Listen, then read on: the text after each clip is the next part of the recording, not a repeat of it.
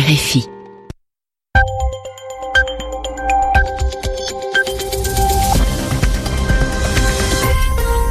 Il est 20h en temps universel, 22h ici à Paris.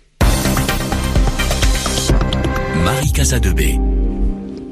Bonjour et bienvenue dans votre journal en français facile présenté avec Céline Pellarin. Bonjour Céline. Bonjour Marie, bonjour à tous. À la une, la démission du chef d'état-major des armées françaises. Le général de Villiers avait critiqué les choix budgétaires du gouvernement. La colère des musulmans à Jérusalem. Ils refusent toujours de se rendre sur l'esplanade des mosquées à cause des détecteurs de métaux installés par Israël. Et puis l'hommage rendu dans le monde entier au militant des droits de l'homme chinois Liu Xiaobo. Il est mort il y a une semaine. Le journal. Le journal. En français facile. Du changement à la tête des armées françaises, le général Pierre de Villiers a démissionné du poste de chef d'état-major. Il a décidé de quitter ses fonctions après avoir remis en cause une décision du gouvernement. Les armées doivent économiser plus de 800 millions d'euros cette année.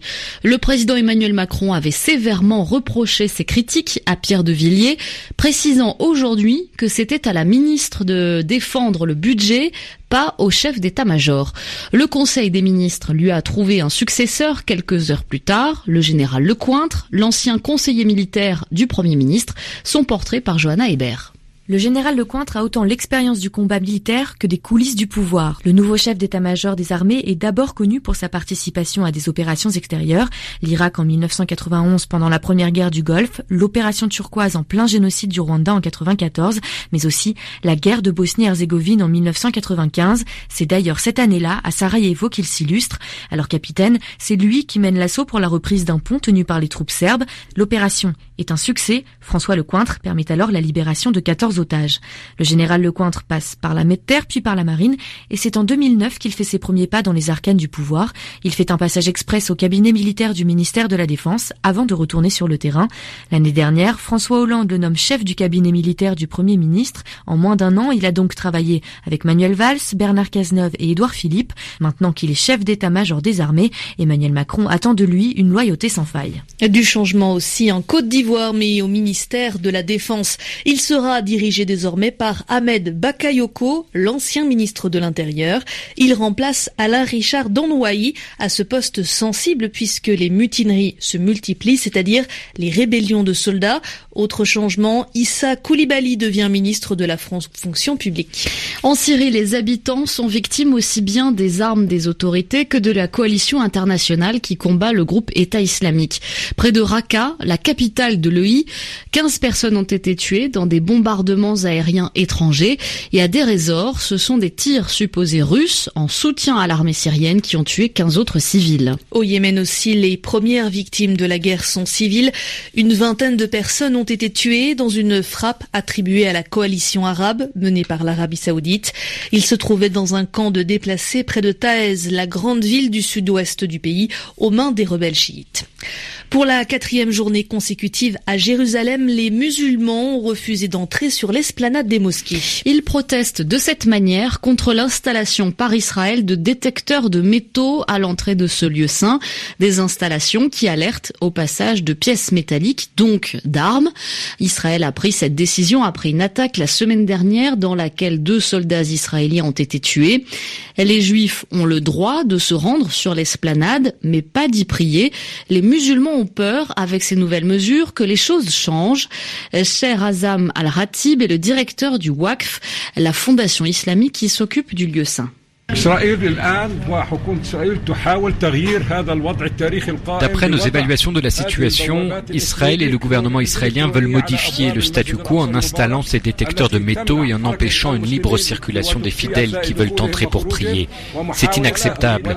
Nous rejetons toute modification des statuts historiques de ce lieu saint. Nous voulons aussi garantir que le roi Abdallah de Jordanie conserve la souveraineté sur ce site. C'est lui qui a autorité sur ce lieu saint et nous allons nous assurer que cela reste ainsi. أمر في المسجد الأقصى المبارك كما كان سابقا. نؤكد مرة أخرى بأننا في دائرة الأوقاف Nous, au sein du WACF, nous n'accepterons jamais ces mesures. Nous voulons que Jérusalem soit une ville de paix, un joyau pour toutes les religions que chacun peut visiter sans restriction. Et aucun fidèle de quelque religion que ce soit ne devrait être bloqué lorsqu'il fait un pèlerinage dans la ville sainte.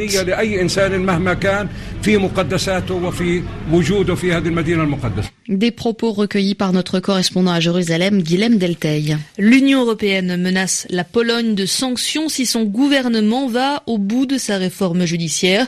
Varsovie pourrait perdre son droit de vote au sein de l'organisation. L'opposition polonaise qualifie cette politique de coup d'État rampant, c'est-à-dire caché. Et dimanche, ainsi qu'hier, plusieurs milliers de personnes ont manifesté contre. Le projet de loi donne, par exemple, du pouvoir au ministre de la Justice sur la Cour suprême.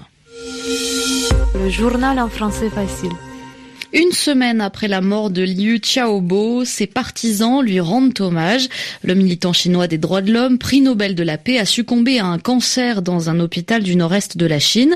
Les autorités chinoises avaient refusé de le laisser quitter sa prison, sa prison plus tôt. Un peu partout dans le monde, des groupes ont suivi les consignes, les règles de ses proches, alors que Pékin fait tout pour effacer la mémoire de Liu Xiaobo, considéré comme un criminel. Anastasia Becchio. Placer une chaise vide, de préférence au bord de la mer ou d'une rivière, et poster cette photo sur les réseaux sociaux. Telles sont les consignes données par le groupe d'action Liberté pour Liu Xiaobo aux partisans du dissident défunt. Une chaise vide comme symbole de son absence lors de la remise du prix Nobel de la paix en 2010 et la mer, sa dernière demeure. Les proches du dissident ne décolèrent pas depuis que les autorités chinoises ont imposé à sa famille qu'il soit incinéré et ses cendres dispersées en mer. Pas de sépulture, donc pas de lieu de recueillement. D'où cette action symbolique menée au septième jour de son décès, un jour important selon la tradition chinoise. Pékin a par inadvertance transformé les deux tiers de la surface de la Terre en une vaste zone de protestation et de mémoire, soulignent des militants interrogés par le Guardian, à l'instar de Hu Jia, un ami du défunt. C'est donc tout naturellement au bord de la mer qu'une cérémonie du souvenir est organisée aujourd'hui à Hong Kong. Des événements à la mémoire de Liu Xiaobo également à Londres, Boston, Vancouver ou Melbourne. Hasard ou non, à l'approche de ces commémorations, le quotidien libéral hongkongais Apple Daily souligne que la messagerie WhatsApp a été bloquée hier pendant 24 heures en Chine. Les incendies dans le sud de l'Europe, au Portugal, les principaux feux de forêt, les principaux feux de forêt ont été euh, maîtrisés dans le nord du pays.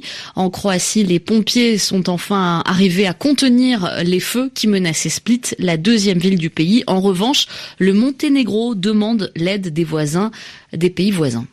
En Algérie, Blaoui Ouari est mort. Cette personnalité historique de la chanson à Oran avait 91 ans. Il a sorti une centaine d'albums et écrit plus de 900 chansons qui ont inspiré de nombreux autres artistes, dont les inventeurs du style rail. Blaoui Ouari a été enterré aujourd'hui à Oran. La mort aussi aujourd'hui de Max Gallo, écrivain et historien français. Il avait 85 ans. Deux cyclistes ont abandonné le Tour de France. Il s'agit de l'Allemand Marcel Kittel qui a gagné cinq étapes. Il quitte la course après une chute collective dans la première partie de cette 17e étape. Le Français euh, Thibaut Pinot abandonne aussi. Il avait de la fièvre aujourd'hui. Le Slovène Primoz Roglic, lui, est arrivé au bout et en tête. Et Christopher Froome garde le maillot jaune de leader. Le résumé de cette 17e étape avec Eric Chorin. Alors que le Slovène Primoz Roglic file en solitaire vers sa première victoire sur le Tour, le podium est en train de se jouer au sommet du Galibier. Par trois fois, Romain Bardet accélère. Par trois fois, Fabio Aru est décroché. L'Italien revient les deux premières, mais pas la troisième.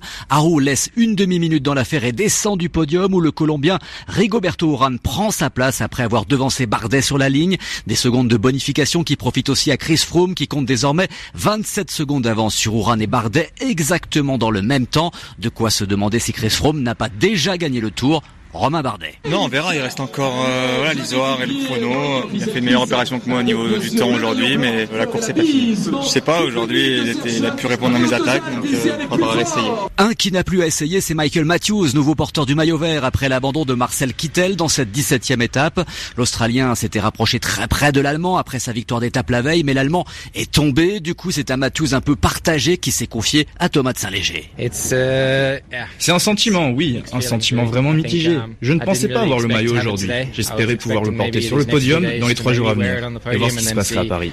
Mais avec la malchance de quitter aujourd'hui, mon sentiment était un sentiment mitigé. Je ne pensais pas l'obtenir comme ça.